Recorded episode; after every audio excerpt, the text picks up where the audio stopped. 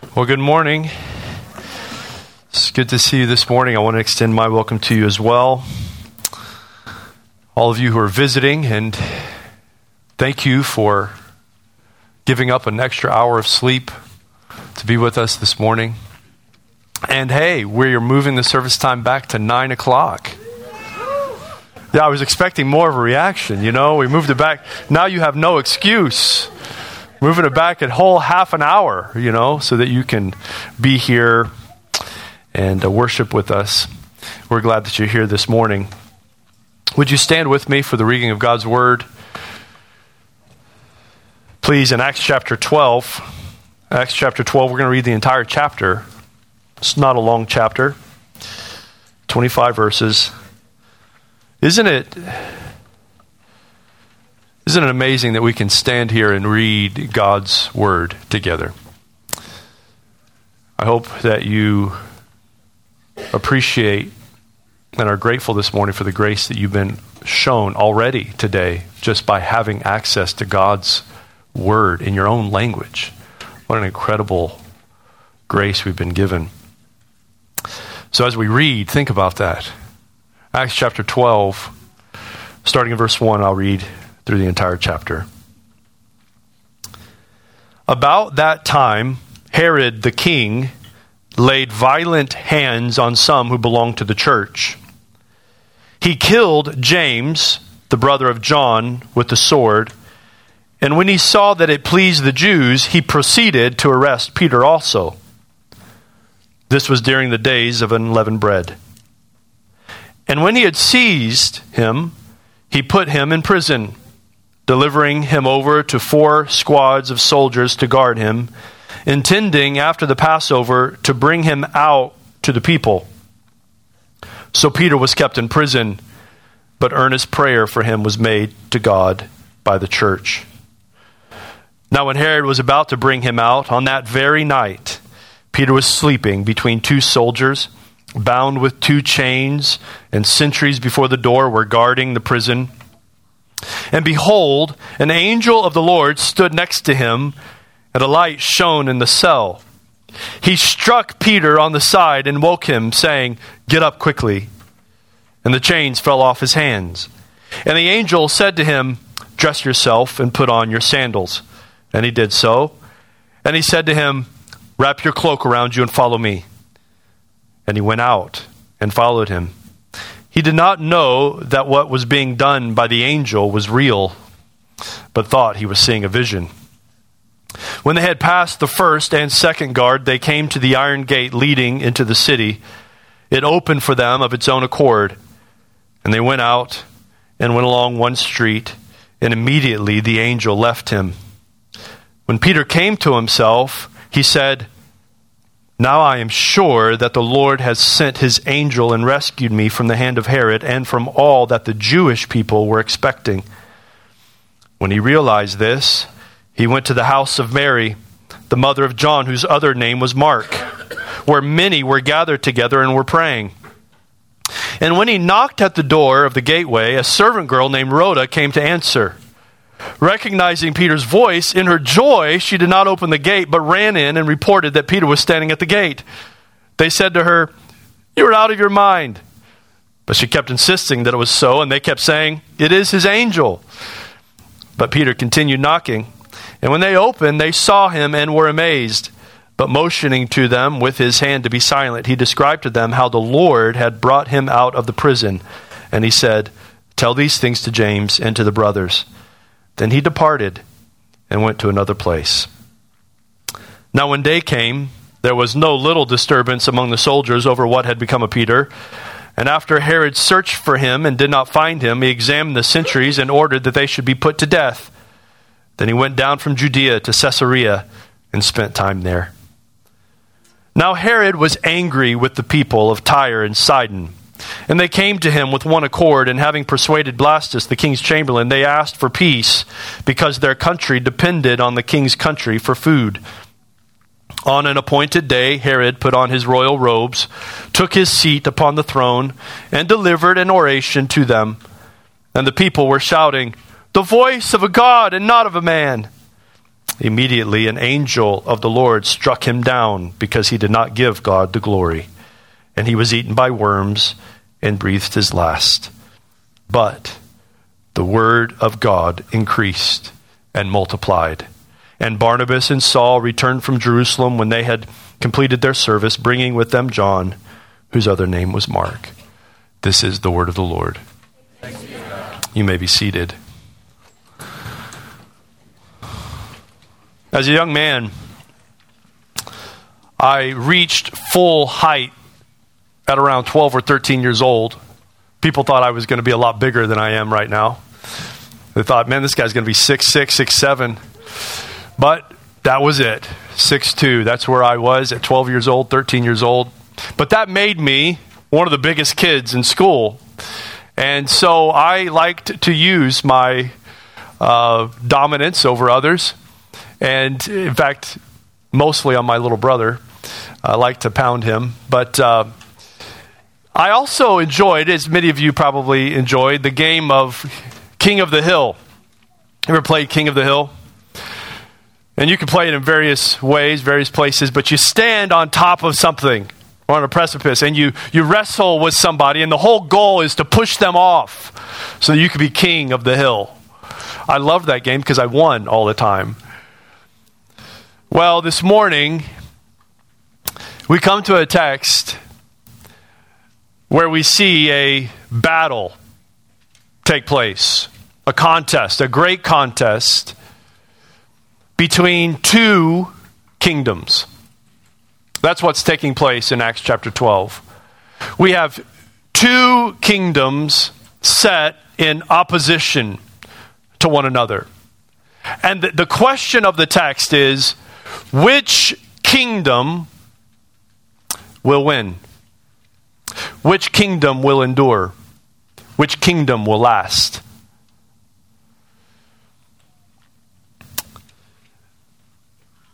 Throughout Scripture, we see this battle take place. Acts chapter 12 is not the only place where we see this contest. In fact, throughout all of Scripture, you remember from the very beginning, Jeremy prayed in his pastoral prayer concerning the voice of God. We need to hear your voice, God. Remember in the Garden of Eden, where God spoke to man, Adam and Eve, there entered into that garden another voice, an opposing voice, who sought to undermine God's kingdom and God's king, Adam. And Adam listened to that voice. And as a result, of that fall,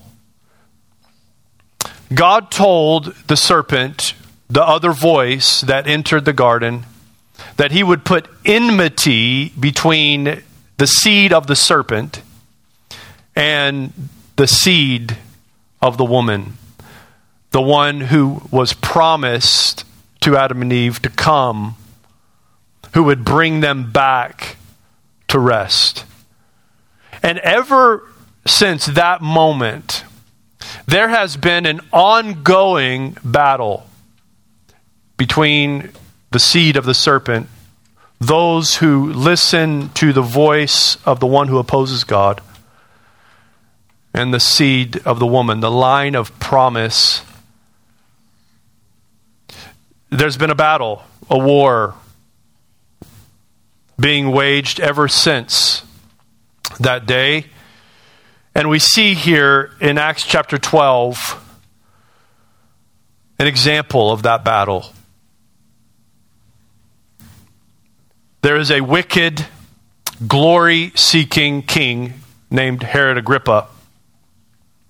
And he seeks to oppose the good news of God's kingdom. The good news of God's kingdom established in the name of his Son, King, Jesus. Caught in the middle of this battle, caught in the middle of this great con- contest, is a willing, obedient servant of the Lord, whose name is Peter. This battle between the wicked king, who is at the head of his wicked people, challenging the Lord and challenging the news of God's kingdom. This battle between the wicked king leading his wicked people against the Lord and the Lord's people who have been commissioned to carry the good news of God's kingdom to the world. This battle, I want you to know, this is. This is important. A lot of times we think of Bible times like, well, we don't live in the Bible times. I want you to know that you very much live in the Bible times today. And the battle that is going on between the wicked king Herod Agrippa against the Lord and his people, that battle still goes on today. And you're part of it. You're part of it even this morning. And this, this, is, this is something we need to understand. Because if you don't understand that you're at war, you're not going to be well equipped to fight well. So I want you to know this morning that you are indeed at war. You are involved in a great battle. Who will win? Which kingdom will endure? Let's look at Acts chapter 12 and take it piece by piece. We see really three scenes unfold before us. In the first scene, we have the wicked king, the wicked ruler, Herod Agrippa who violently attacks God's people. That's what the text says. He lays violent hands on some who belong to the church. Now, why does he do this? You stop and consider his motivation, it tells you there in verse 2 and 3. He killed James, the brother of John, with the sword. And when he saw that it pleased the Jews, he proceeded to arrest Peter also. This was during the days of unleavened bread. So Herod Agrippa kills James. Remember James? James, the brother of John, he was one of the sons of thunder. Remember that guy? He's the first apostle who is martyred for the name of Jesus. And when Herod Agrippa sees that it pleases the Jews, this, this pleased the Jews. Let's go after Peter also. Herod Agrippa is motivated by the glory of men. He's motivated by the approval of men. Do you know, this is a deeper thought than we have time to unfold, but did you know wicked kings cannot rule unless given rule by wicked people? If you read any biographies on wicked rulers or wicked kings, there are always wicked people behind their rule. Wicked kings rule because wicked men give them rule willingly. And here we see Herod Agrippa pleasing his people by opposing the church. The people of Israel are pleased at the opposition. And this, this is a biblical pattern, like I just said. It starts in the Garden of Eden. This is a biblical pattern we see. Wicked rulers opposing God's kingdom. Where do we see that in the Old Testament? In fact, I, I, I think this would be a really good exercise for you as a family to, to just think about all the times in the Bible where you have a wicked king, a wicked ruler who, who seeks his glory at the expense of God's people by putting them in slavery or bondage or seeking to persecute them. How many times do you see that in the Old Testament or throughout the entire scripture? It's, it's a major theme. Let me, let me recall to remembrance a couple of those scenes. Do you remember Pharaoh? What's the whole story of the Exodus about? God's people being oppressed by a wicked, glory seeking king. And, and in fact, Moses, the servant of God comes to the wicked king and appeals to him. But the wicked king hardens his heart, and he will not let God's people go. And then God, through many miraculous signs, shows his power and strength against the wicked king. And, and the power and strength that God displays just serves to harden Pharaoh's heart even more. And he will not let God's people go. And what is the result? Pharaoh is brought low, and God's people are delivered. We see this pattern throughout the Old Testament.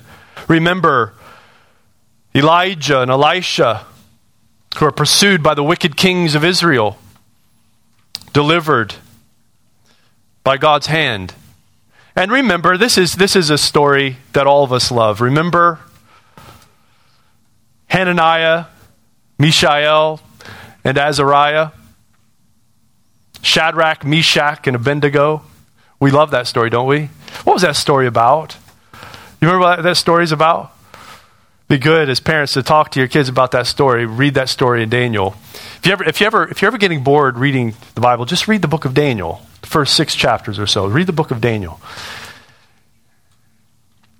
You remember in Daniel chapter three, wicked King Nebuchadnezzar, who has again captured God's people he has exalted an, uh, an image, a statue, an idol. He has exalted his image, and he demands that everyone bows down and worship his image that he has raised up. He demands worship. And there stands three men. As everyone else bows, there are three men who remain standing. And this infuriates the king. He goes and has them brought to him. Do you remember what he says to them? I'm going to I'm going to read part of Daniel 3 here, verse 17 and 18. Here's what Nebuchadnezzar threatens the three men with. He says, But if you do not worship, you shall immediately be cast into a burning fiery furnace. And then this is what he, what he asked them and who is the God who will deliver you out of my hands?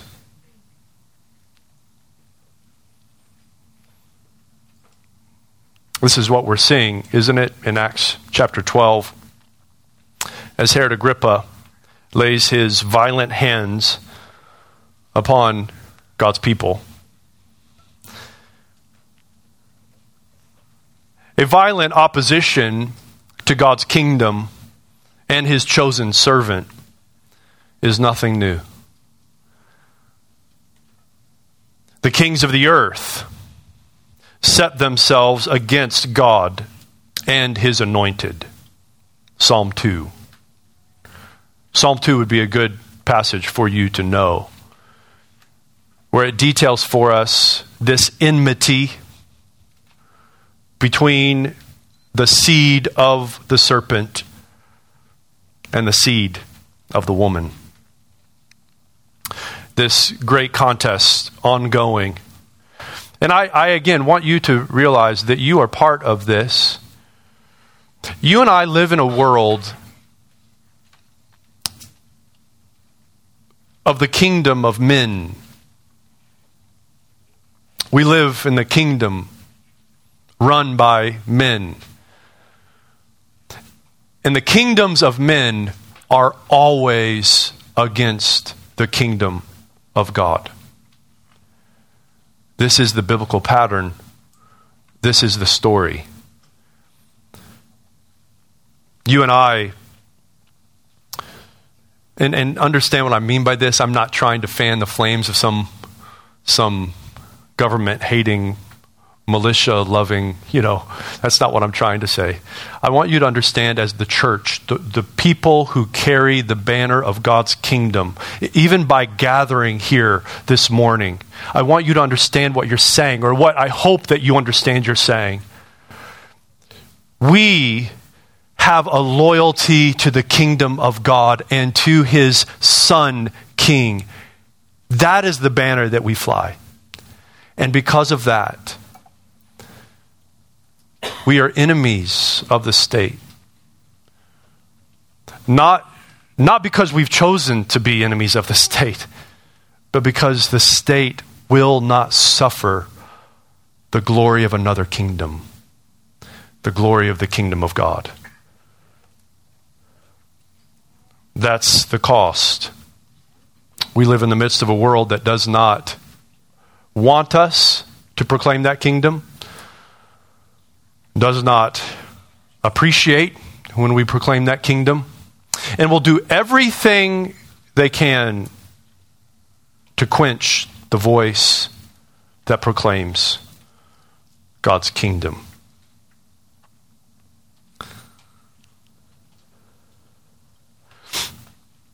Peter is arrested. And the people of God, what do they do?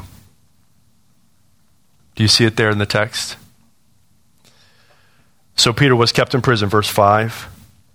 But earnest prayer for him was made to God by the church. The people of God pray and cry out to their God for deliverance. So the question after the first scene is Will Peter be delivered? Will Peter escape from the hands of the wicked king? Now, I want to return to Daniel chapter 3 and the story of Shadrach, Meshach, and Abednego. I want to return to that story real quick. Do you remember what happens after Nebuchadnezzar brings them and he, he says, If you don't worship, I'm going to throw you into the fiery furnace, and then what God is going to deliver you from my hands? Do you remember what then the response of the three men? is there. Here's what they say Shadrach, Meshach, and Abednego answered and said to the king, O Nebuchadnezzar, we have no need to answer you in this matter. If this be so, if you throw us into the fiery furnace, our God, whom we serve, is able to deliver us from the burning fiery furnace and he will deliver us out of your hand. But if not, be it known to you, O king, that we will not serve your gods or worship the golden image that you have set up. I love that story. And I love the truth of it. And I, I think that's the attitude, even here in Acts chapter 12, at the end of this first scene. That's the attitude that Peter has. The Lord, the God we serve, surely can deliver us out of your hand, O wicked king. But if not, we will not capitulate. We will not serve you or your golden image that you have set up if God chooses not to deliver us. That brings us to the second scene. We see first the wicked king violently attacking with violent hands God's people. And then the second scene gives us the resting servant. The resting servant. What would you be doing the night before your death? I don't know that I would be sleeping. But that's what Peter is doing. Look at it there. Now, when Herod was about to bring him out, on that very night, Peter was sleeping between two soldiers, bound with two chains, and sentries before the door were guarding the prison. I, I, I, thought it was interesting how many guards Herod appoints to watch one, one guy. Peter. I don't know if he had heard about the other escapes that had happened miraculously or, or if that's what's going on, but he appoints four squads, four, four groups of soldiers. And then they have Peter bound in two chains between two soldiers with sentries at the door. That's a little overkill for one guy, don't you think? But there is Peter, captured by the wicked king, in prison, and what is he doing? He's sleeping. He's at rest. He's at rest. And I, I, I want to tell you why I think he's at rest. Do you remember the story of Peter? Th- this passage we're in this morning, Acts chapter 12, is the last time that Peter will receive primary focus in the book of Acts. And Peter has been part of the story since the beginning days of Jesus' ministry. Since the very beginning of Jesus' ministry, Peter's been there. Peter's been the guy sticking his foot in his mouth over and over again. Peter's been the guy full of emotion and passion, ready to charge. Peter's been the guy who has failed most miserably. And Peter is the one who is kind of the center of the apostles and leading them. And Peter has been the focus of the book of Acts to this point, and this is the last chapter we're going to see Peter. We'll see him briefly in Acts 15, but that's, that's about it. You remember the story of Peter? Peter denied the Lord three times the night of the Lord's crucifixion. And after the Lord rose again, there was a lot of confusion, a lot of people wondering, a lot of the disciples wondering what's, what's happening, not sure. And it's at that time Peter says, I'm going to go fishing. That's what he was. He was a fisherman. Says, I'm going to go fishing. And he goes fishing, and all night he doesn't catch anything. The next morning, a man appears on the shore, and they haven't caught anything. And the man cries out, What have you caught? Nothing. Went out. Put your nets on the other side of the boat. And they do. And immediately they catch fish, and Peter knows right away it's the Lord.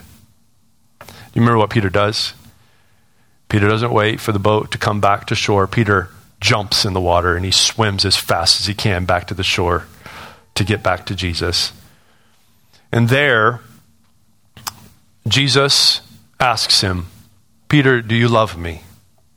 Three times the Lord asked Peter that. I think reflecting the three times Peter denied him. Peter, do you love me? Yes. Peter, do you love me? Yes. Peter, do you love me? Yes, Lord, you know I love you. And he says, Feed my sheep. Feed my sheep, Peter.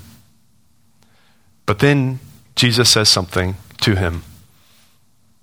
Very interesting. He says, Truly, truly, this is the Lord to Peter. He says, Truly, truly, I say to you, when you were young, when you were young, you used to dress yourself and walk wherever you wanted. But when you are old, you will stretch out your hands, and another will dress you and carry you where you do not want to go. This, he said, the text tells us, to show by what kind of death he was to glorify God. And after saying this, he said to Peter, Follow me. Do you get what's going on in that scene? Jesus tells Peter he's going to die. He says, You love me. Peter, you're going to have an opportunity to show that. Because you're going to die for me, Peter. And then he says again, Follow me. I, think Peter, I think Peter is resting because he knows, he knows that he will die for the Lord. I think he knows where he's going. And, and at this point, he's been bound. He's been put in chains. He's been put in prison. Time has come. It is my chance. This is my opportunity to experience death like the Lord experienced for me. I now have an opportunity to glorify Him in death. You see, Peter's not afraid of death. Peter's not afraid of dying. Are you afraid of dying? Are you afraid of death? Are you ready to die? Now, I'm not asking in a fatalistic way, I'm not asking in a morbid way. I think it's a little unhealthy to just think about death all the time. But, but we don't live in that culture, do we? we? We live in a world where death is avoided at all costs. No one wants to be reminded of death. No one wants to be reminded of the end. We want to keep on going on living like it's just going to keep going forever. And it's not. And especially if what I said earlier is true, the kingdoms of men are set against the kingdom of God. And those who are God's people must be ready at all times to die for the sake of the Lord. I think that is part of our great weakness as God's people is that we have fallen in love with this world as if keeping this world and keeping our life in this world is the goal. This is not the goal. Our goal is to die if need be for the sake of his name. I love what happens next. Peter's there sleeping. And then all of a sudden, an angel of the Lord appears, and I love the language here. He strikes Peter on the side. He strikes him on the side. This is what you did with your kids this morning when they didn't have an hour of sleep, right? But get up out of bed. Let's go. It's time to go to time to go to church. Get up. Told you to get up half an hour ago. No, I, we didn't live that this morning. I'm just saying. The angel strikes him on the side and says, "Get up." But then look at what he says. I know you didn't catch it because I have never caught this, but reading it and thinking about John 21 and all that, look at what he says. The angel says, Get up quickly. And the chains fell off his hands. And the angel said to him, Dress yourself and put on your sandals. Dress yourself and put on your sandals. In other words, Peter, you're still dressing yourself and you're still going to walk wherever you would go. It's not time to die yet. Dress yourself and put on your sandals. That's, that's, I think, what's being called back to, what's being remembered. Because then again, he says, and he did so, and he said to him, Wrap your cloak around you and follow me. And he went out and followed him. He did not know that what was being done by the angel was real. He thought he was having a dream. But when they passed through the first and second guard, when they got to the iron gate and it opened, he went out along the street and the angel left him. All of a sudden he realized, I'm out of prison. And he says, verse 11, when Peter came to himself, Now I am sure that the Lord has sent his angel and rescued me from the hand of Herod and from all that the Jewish people were expecting. Peter is delivered.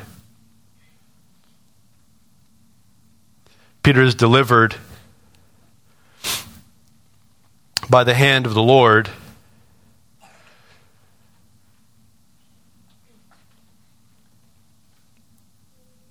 Jesus was the willing servant, obedient servant of God, like Peter is shown to be here. Jesus was opposed by wicked men. Jesus was delivered over by the same sovereign hand. This is what I'm trying to get you to see. The Lord delivered Peter that day from prison.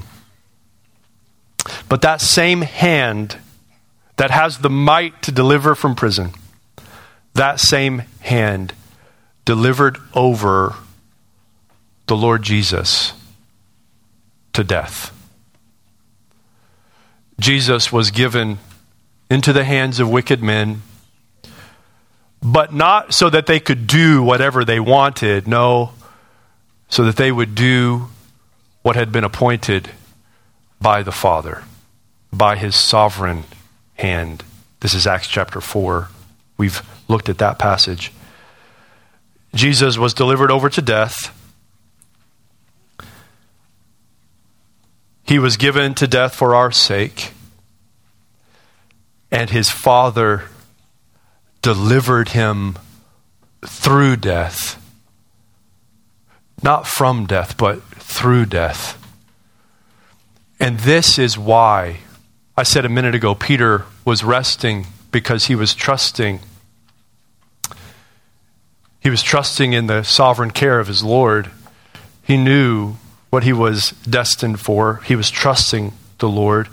But why can you and I, why, why can you and I, what, what grounds do we have this morning to not fear death? You and I don't have to fear death. Why? Because our Lord was delivered over to death for our sake. He went through death for us, and he was delivered through death as our substitute. We do not fear death because our King has conquered death. We don't fear death because our King has been victorious over death. And surely, God will deliver many of his children over to death for the sake of his name. The role of a servant, and this is the point I want to give you in this section the role of a servant is not to question where his Lord leads. The role of a servant is to simply follow where the Lord leads. You remember again John 21. John 21, after Peter is told what's going to happen to him, Peter looks around and he sees John, the apostle, and he says, Lord, what about him? You just told me what's going to happen to me. What about him? What about this man? Jesus says, If it is my will that he remain until I come, what is that to you? You follow me.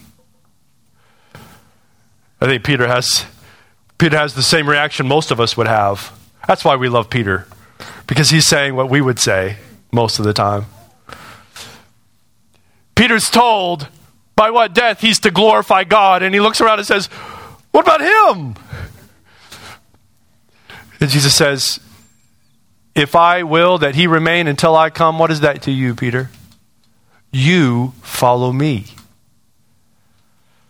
See, the role of a servant is not the question. The role of a servant is to simply follow where his Lord leads.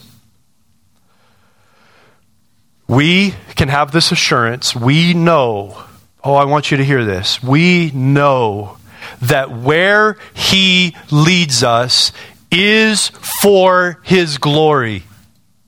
Always. Where he leads us is always for his glory trial, circumstance, whatever it may be, He's led us there for His glory. And that is what a servant wants. A servant wants the glory of his Lord. That's what a servant seeks, is the glory of his Lord. If we are delivered from death, it is for his glory. And if we are delivered over to death for his name's sake, it is for his glory. So, whether we die or whether we live, it's all for his glory. And this is good for us to understand. This is good for us to know. No matter where you find yourself this morning, no matter where you're at, no matter where you're going, as servants of God, as servants to the Lord, as, as those who are gathered under the banner of His name, the banner of His kingdom, we know that we are purpose, destined for glory, but not our own. His. And this is what we want. We sang it last week. I love this song. I don't know why we don't love this song more or sing it more. I got to talk to the person who chooses the songs. That's usually me, by the way, so. A mighty fortress is our God, a bulwark, never failing. You know what a bulwark is? It's a wall of defense. A mighty fortress is our God, a bulwark, never failing. Our helper, He amidst the flood of mortal ills prevailing, for still our ancient foe doth seek to work us woe. His craft and power are great, and armed with cruel hate, that is our foe, armed with cruel hate on earth is not his equal. Did we in our own strength confide, our striving would be losing. We're not the right man on our side, the man of God's own choosing. Thus, ask who that may be. Christ Jesus. It is He. The Lord of hosts, His name. From age to age, the same. And He must win the battle. And though this world with devils filled should threaten to undo us, we will not fear, for God hath willed his truth to triumph through us. The prince of darkness grim, we tremble not for him. His rage we can endure, for lo, his doom is sure. One little word shall fell him. That word, above all earthly powers, no thanks to them, abideth. The Spirit and the gifts are ours through him who with us sideth. Let goods and kindreds go, this mortal life also, the body they may kill. God's truth abideth still. His kingdom is forever.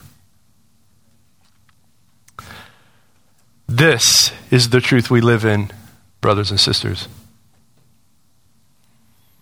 The wicked king seeks to lay violent hands on the people of God, but the people of God rest in the sovereign care of their Lord. And whether we are delivered over to death or whether we are delivered from death, either way, it is for His glory and his truth remains. We see the response of Herod Agrippa when he finds out that Peter has escaped. He gets angry. Instead of instead of relenting, again like Pharaoh, instead of relenting, he doubles down and he has the guards who were guarding Peter, he has them killed the hardness, the stubbornness of wicked men. Our stubbornness, too. We would rather hold on to our sin often than capitulate. Here's what we see the wicked king doing. And that leads us then to the final scene. The final scene where we see the victorious word, the victorious word. Herod goes down from Judea to Caesarea and spends time there. Now, it says going down. It's not, they're not going south, they're going down in elevation. In fact, Judea is south of Caesarea. You go up to Caesarea, north to Caesarea. Caesarea is that place on the coast. Remember, we talked about it. It's where a lot of these stories seem, seem to be ending, interestingly enough. Caesarea is that port city that Herod the Great built because Israel had no natural seaport. Herod the Great built a, a port for the financial prosperity of Israel.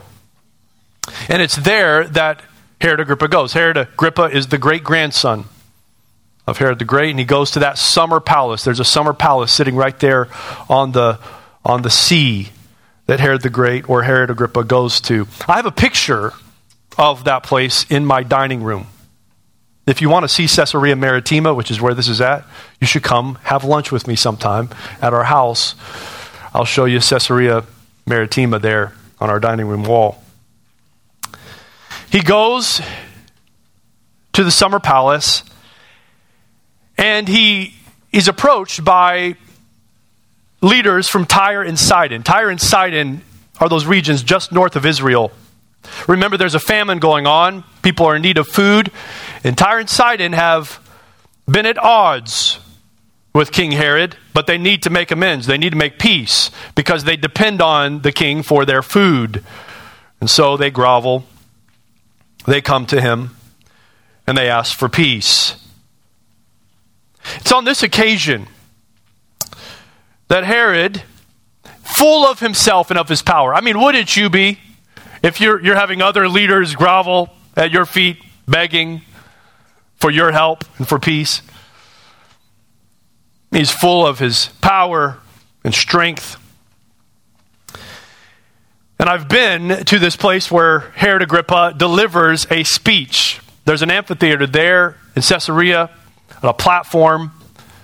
Herod Agrippa climbed up onto that platform.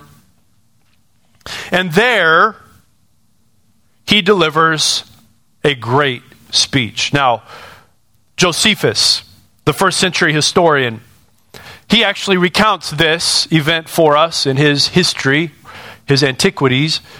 He tells us what happens. Herod Agrippa put on a silver covered garment, a garment that was covered with silver. And he stands up on this platform, and the sun comes down and reflects off of the silver garment that Herod has put on. So much so that the people could hardly look at him. It was so bright. And it's there with this shining presence. He gives a great speech. And the people say, This is the voice of a God, not a man. Indeed, it was an impressive sight. That's what I want you to see here. What Herod Agrippa does on that day is on a level truly impressive. And Herod gets what he wants. He wants the worship of men. That's what he gets. He gets the worship that he's seeking, he gets the adoration he's seeking. He has his reward. But at the height of his glory, he is cut down. At the height of his glory, he experiences his demise. That's what it says there. Look at the text. Verse 22, the people were shouting the voice of a God and not a man. Immediately, verse 23, an angel of the Lord, there's that word again, struck him down because he did not give God the glory. And he was eaten by worms and breathed his last. Josephus, again, the first century historian, tells us exactly what happens. He, he, at the height of this speech, in that moment, he experiences excruciating abdominal pain, pain in the abdomen, and he dies soon after. An interesting cross reference here is made in Ezekiel chapter 28. I'm not going to ask you to turn there, but Ezekiel chapter 28. There is a judgment prophesied against the king of Tyre. The king of Tyre. Remember, Tyre and Sidon were the regions coming to King Herod asking for peace, and he was lording himself over them in this great speech. He could be seen as a king of Tyre, a ruler over Tyre. Ezekiel 28 Son of man, say to the prince of Tyre, Thus says the Lord God, because your heart is proud, and you have said, I am a God. I sit in the seat of gods, in the heart of the seas, yet you are but a man and no God. Though you make your heart like the heart of a God, he goes on to say later in that chapter, about the king of Tyre. He says, You are the signet of perfection full of wisdom and perfect in beauty. You were in Eden, the garden of God. Every precious stone was your covering sardius, topaz, diamond, beryl, onyx, jasper, sapphire, emerald, and carbuncle. And crafted in gold were your settings and your engravings. In the abundance of your trade, you were filled with violence in your midst, and you sinned. So I cast you as profane from the mountain of God. Your heart was proud because of your beauty. You corrupted your wisdom for the sake of your splendor. I cast you to the ground. I exposed you before kings to feast their eyes on you. And I turned you to ashes on the earth, in the sight of all who saw you. All who know you among the peoples are appalled at you. You have come to a dreadful end and shall be no more forever. This prophecy in Ezekiel.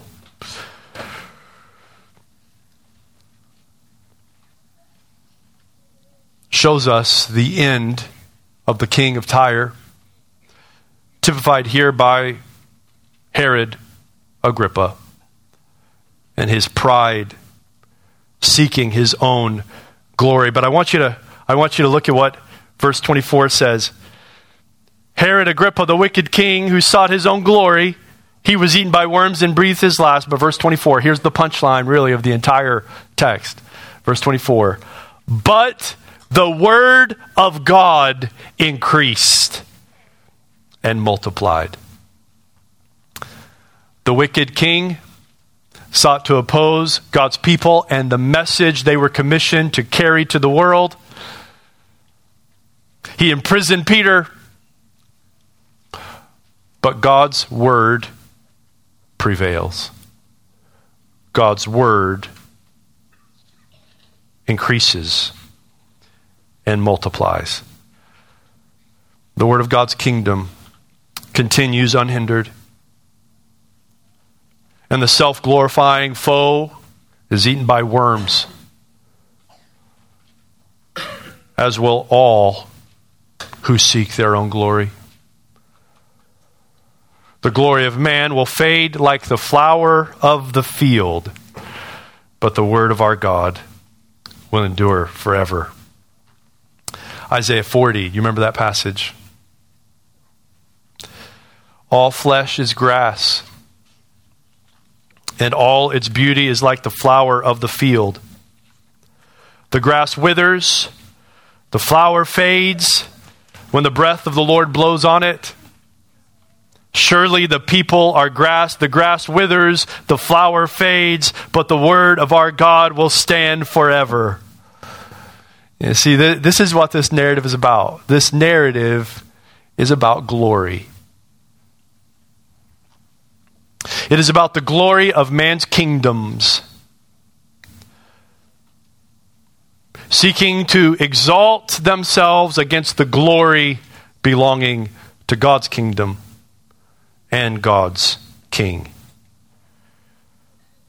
Jesus is the perfect, obedient, willing Son who is delivered over by the sovereign hand to death.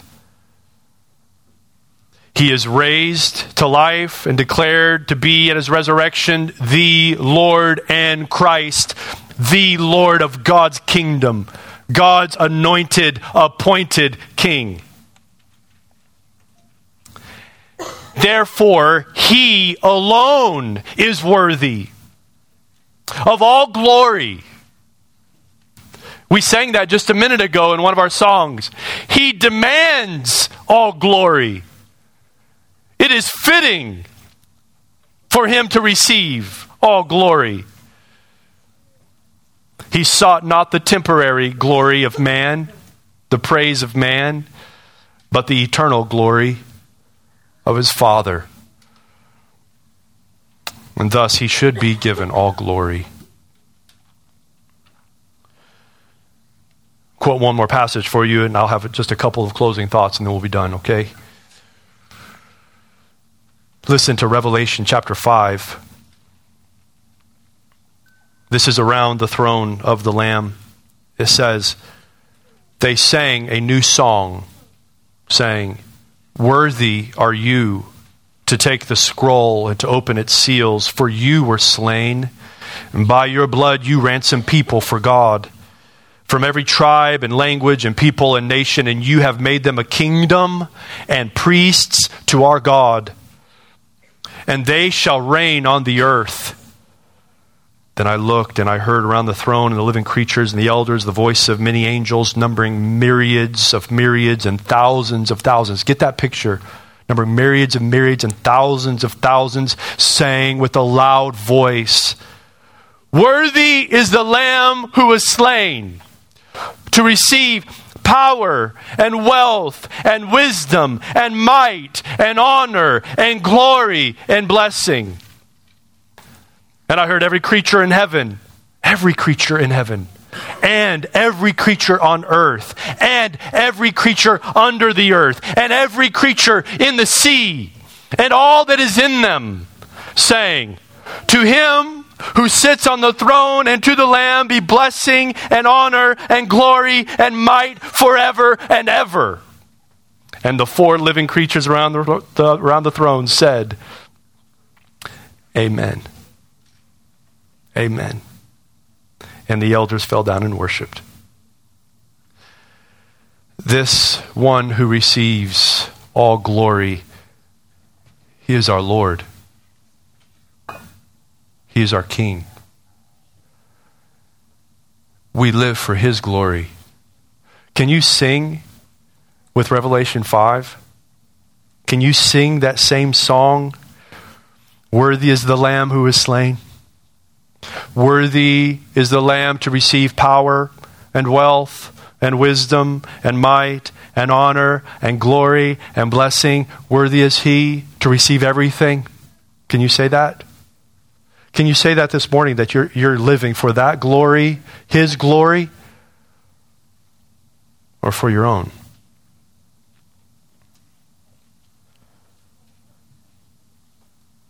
Two closing thoughts. Number one, the battle, the battle, the contest, the war that we see pictured here in Acts chapter 12 rages on today.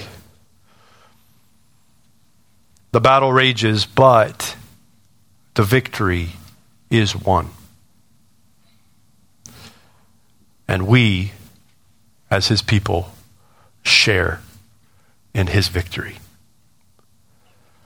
We, as his people, minister in his authority. Did you know that? Did you know that you have been given authority by your Lord here on earth you're like, wow, I like the sound of that. Oh, no, it's not what you're thinking. It's not that kind of authority. Did you know you have authority over the devil and his minions? Did you know that? They have no power. The word that you carry is the word of the king, and you carry it in his authority. That is why we go. We go in His name, we go in His authority. We share in His victory, we minister the word in His authority, and we trust in His good and wise sovereignty. We talk about sovereignty a lot here at Trinity Church. And we believe strongly in the sovereignty of God, but sometimes we don't attach the words good and wise to sovereignty. Sovereignty by itself is true, it's a little cold sounding, don't you think? It's true. He is sovereign. But did you know He is also infinite in His goodness and infinite in His wisdom? He is sovereign, but it is a good and wise sovereignty. Everything He does is good, and everything He does is wise. And we trust that good and wise sovereign hand. Are you trusting in the sovereignty the good and wise sovereignty of our Lord. I asked earlier, are you ready to die? Sounds dramatic, doesn't it? But I, I find this to be the case that we're called to death daily, aren't we? Aren't we called to death daily? Are you ready to die for the sake of the glory of your Lord in your home? Guys, after you're driving home after a long day and you want to just kick your feet up and relax a little bit, are you ready to die for the sake of His name? Not seek your own. We can apply that so many ways. Are you ready to die today for His sake?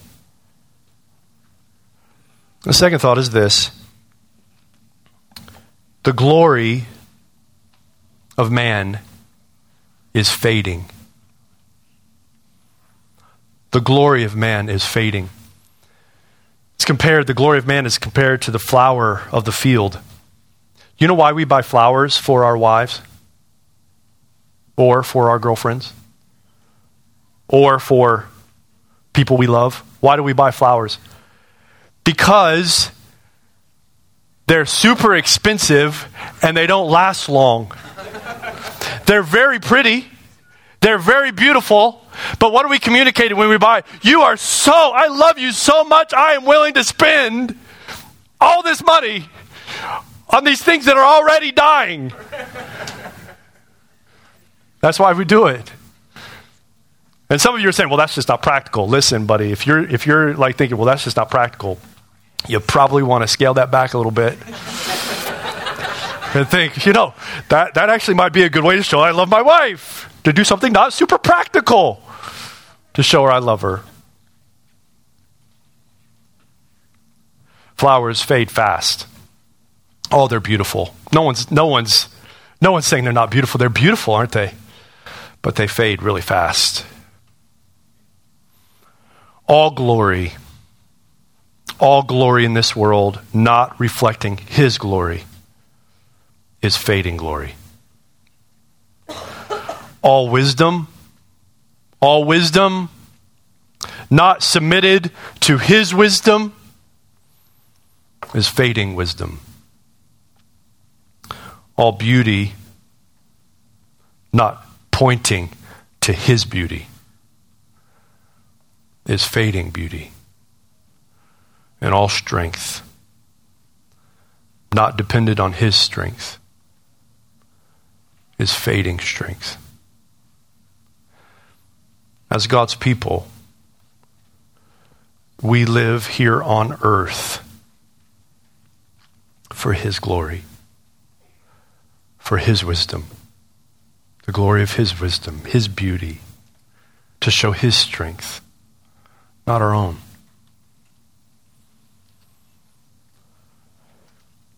As God's people, we live for eternal glory glory that does not fade.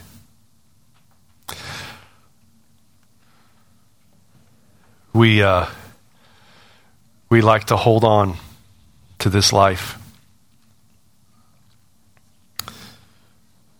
I was, this is not heavy, it's a little bit light. And so, just to be candid in my own life, a couple weeks ago, I was playing basketball and I don't move like I used to move. But you know what that you know what that did in my heart? I got angry. I did. I got angry at myself, at my at my position, at my situation, not at people, at myself. Because I can't move side to side like I used to. I can't jump the way I used to. But you know why I got angry? Because I'm holding on to something that's fading in that moment, I'm trying to hold on to something that it's not meant to last. It goes away. You see, a, a person who's seeking to hold on to fading glory will be an angry person. It will be a miserable person, a frustrated person, not an easy person to live with. This is what we see with Herod Agrippa. He was seeking to hold on to his own glory. And that glory, at the height of it, was cut down. As God's people, we don't live for our glory and for that fading, diminishing glory. We live for an eternal glory. Amen. Father, we do thank you for your word this morning. I pray that you would help us as we apply it. Give us wisdom from your store as we apply it. Humble us as your people, that we would submit our lives to whatever you would, you would have, whatever you will, that we would have trust in you as a good and wise and sovereign Lord. I pray for those here who are still blinded by their sin. They're still blinded by the, the false glories or the fading glories of this world. They think beauty is to be held on to. They think strength is something to boast in or wisdom is something to pursue. They are wrapped up in seeking this life and not ready to lay it down. I pray by your grace you would do a work in their hearts Bring them to the end of themselves. Show them, even now, the glory of your Son. He who is equal with God, but did not hold on to that, took on the form of a servant and humbled himself to death. Pray that you would give them eyes to see the glory of Jesus who gave himself to death for the sake of sinful man and was raised in glory, exalted to the right hand of the majesty on high. And alone, he alone is worthy of all glory and honor and power and wealth and wisdom. Glory and blessing, we pray that you would help them see that. Help us, again, to re- recommit ourselves this morning to his name, living for him at all costs, for he alone is worthy. We pray that now in your name. Amen.